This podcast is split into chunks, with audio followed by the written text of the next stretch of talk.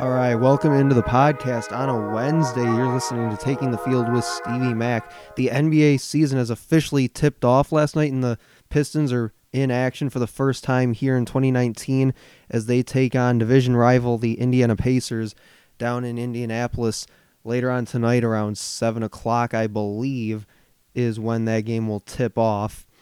So I want to get to a couple things here real quick on the podcast today.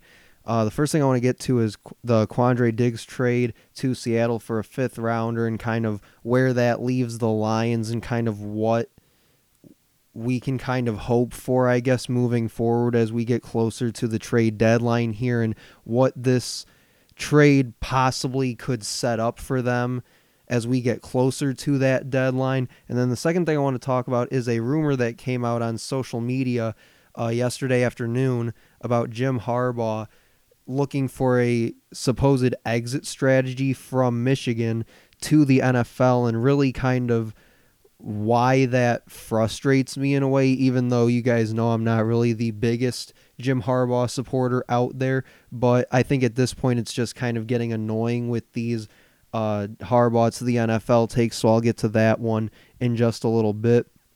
But starting with this Quandre Diggs trade, um, it it came as a shock to me, I'll admit, but once you kind of start thinking about it and breaking it down and kind of understanding what this means for them moving forward and like I said kind of what it could possibly set them up for as we get closer to that trade deadline it it kind of starts to make a little bit of sense and I'll explain why.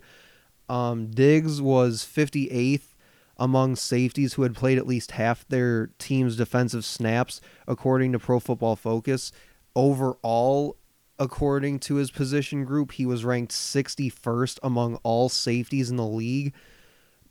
And as well as doing this trade, they save $3.5 million from their um, payroll next year in 2020.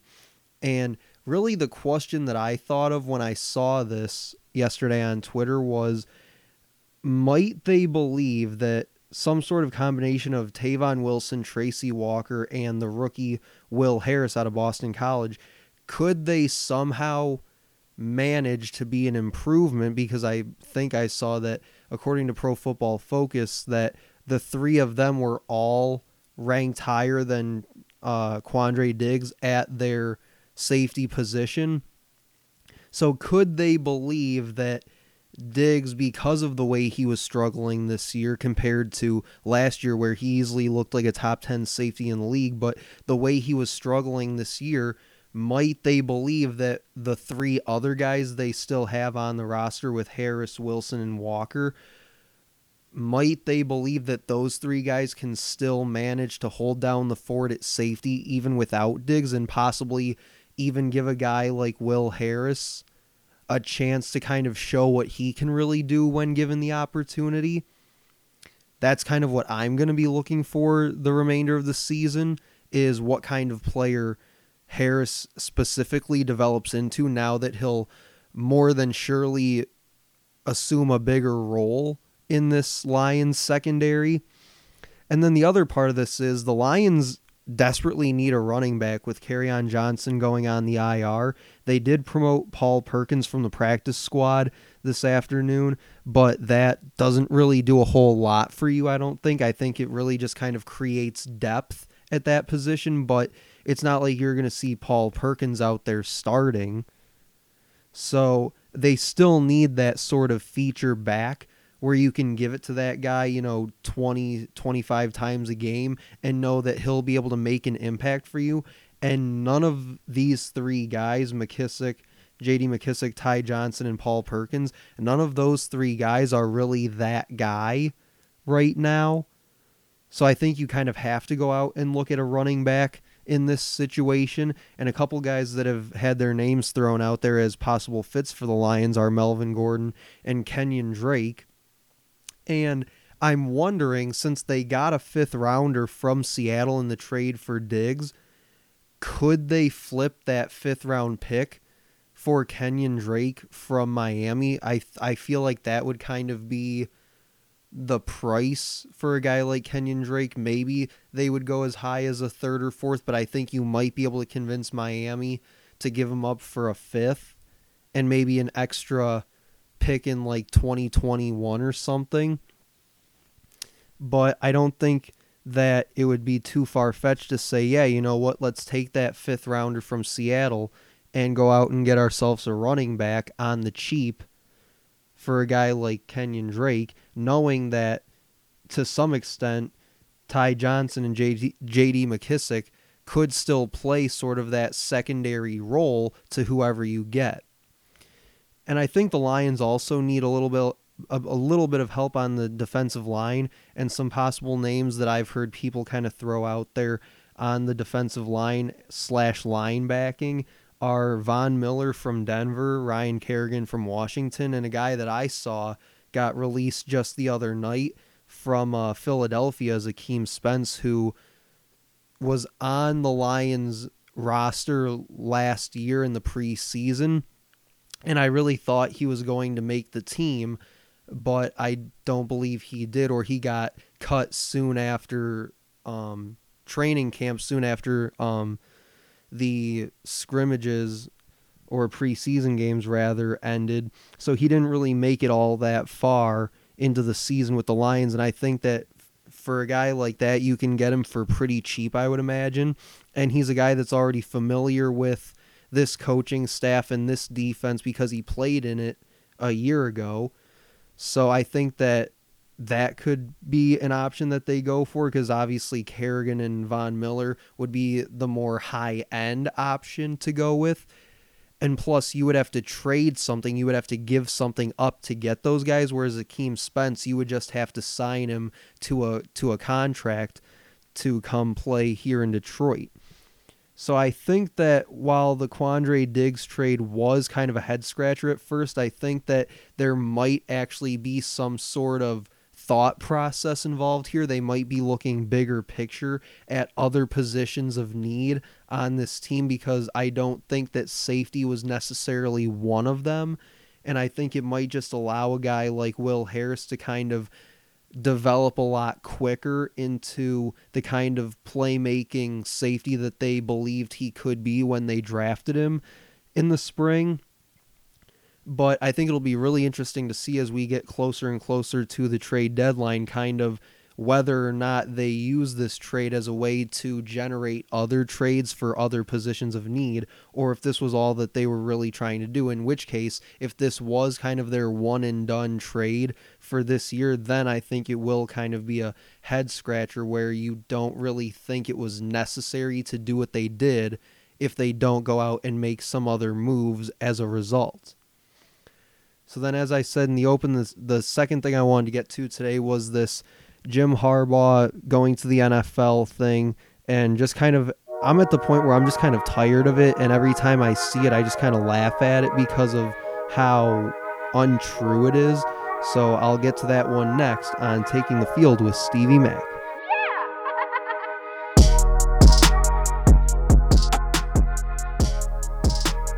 All right, welcome back to Taking the Field podcast with Stevie Mack. This is episode four now of the podcast, episode five coming up this Friday. On that show, I'll go over my Big Ten football picks for this upcoming Saturday, as we've done the past couple of weeks. A quick update on the picks, by the way. After week one, I actually made a counting error where I believe I was down five to four after that first week that we did the picks. I went back and looked through my notes a few days ago and found that I actually mis misread one of the games, and it's actually four four after week one, and then after this past Saturday, I now hold the slight edge, eight to seven in the picks competition between myself and the Twitter polls that I've been putting out. So just a quick update on that as we get ready to do that once again this Friday on the podcast. But this last thing I wanted to get to today, real quick, was the rumor that went around on social media yesterday afternoon about Jim Harbaugh possibly looking for a quote unquote exit strategy from Michigan to head back to the NFL. And I really want to get into how tired I think this bit has become with Michigan and Jim Harbaugh because it seems like, and coincidentally, it seems like it always comes after a Michigan loss for whatever reason. I just find that to be kind of interesting in itself. But every year there's always been these rumors that Jim Harbaugh doesn't really want to be at Michigan anymore. He's more worried about getting back to the NFL and where his next NFL gig is going to come from. You know, he's trying to get out of Michigan as fast as possible. And every time I see these rumors, I just kind of laugh because of just how ridiculous they are. And I think that a lot of times these people are just reaching for something that's not really there. And I'm not really the biggest Jim Harbaugh supporter out there, but I'm also not one of his biggest critics, I would say. But this is kind of where I tend to draw the line when it comes to these Jim Harbaugh hot takes because in my mind Jim Harbaugh is never going to leave Michigan no matter what because when you really think about it, he's got it made here. I mean, the guy's been pretty much been given an a lifetime contract to coach at Michigan for as long as he feels like it. You know, I mean, he's the third highest paid coach in college football he wins enough, I would say, to keep the majority of the fan base happy. Not all of it, but a good majority, I would say. And I think that he gets to do a lot of really cool stuff that not a lot of other coaches professionally or in college get to say, which is he gets to go on all these different trips over the summer to Europe and things that they've been doing, which I've been critical of in the past. But you know, it's it's definitely a perk that not really any other coach that you hear about gets to do.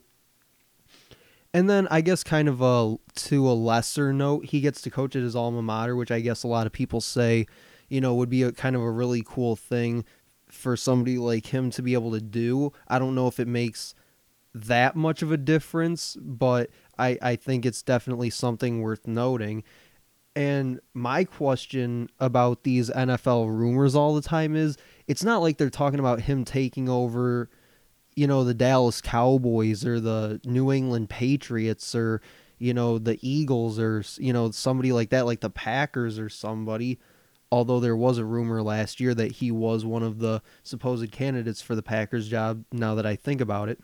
But all the time when you hear these rumors the past couple years, it's always, oh, he's going to take over the, you know, the Dolphins or the Redskins were the teams that were thrown around yesterday as teams that would that would be supposedly highly interested in him.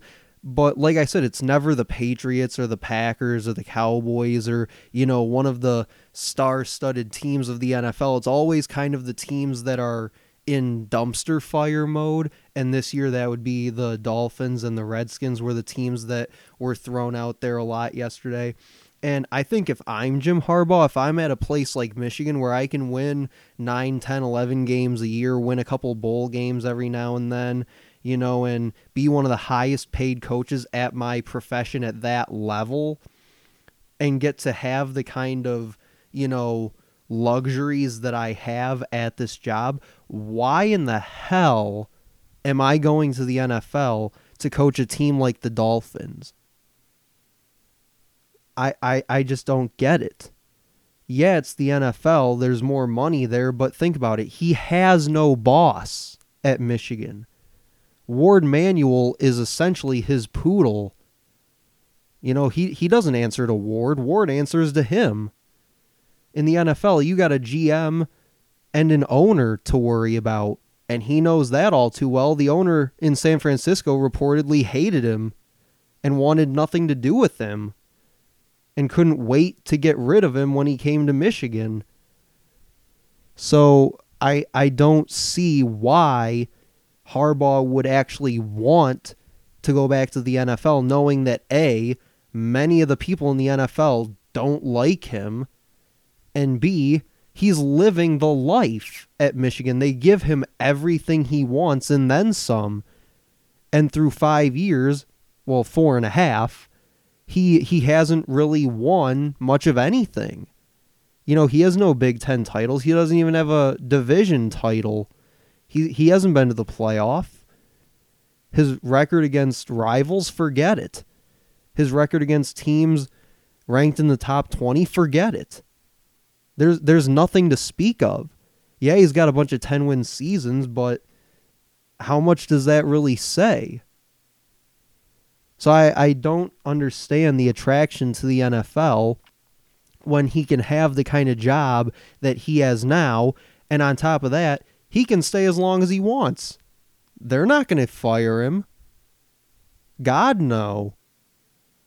So I do think that as much as I criticize him and as much as I'm, you know, hard on him for what he's done or what he hasn't done to this point, I I cannot believe that he would ever actually go back to the NFL, let alone that he would actually want to.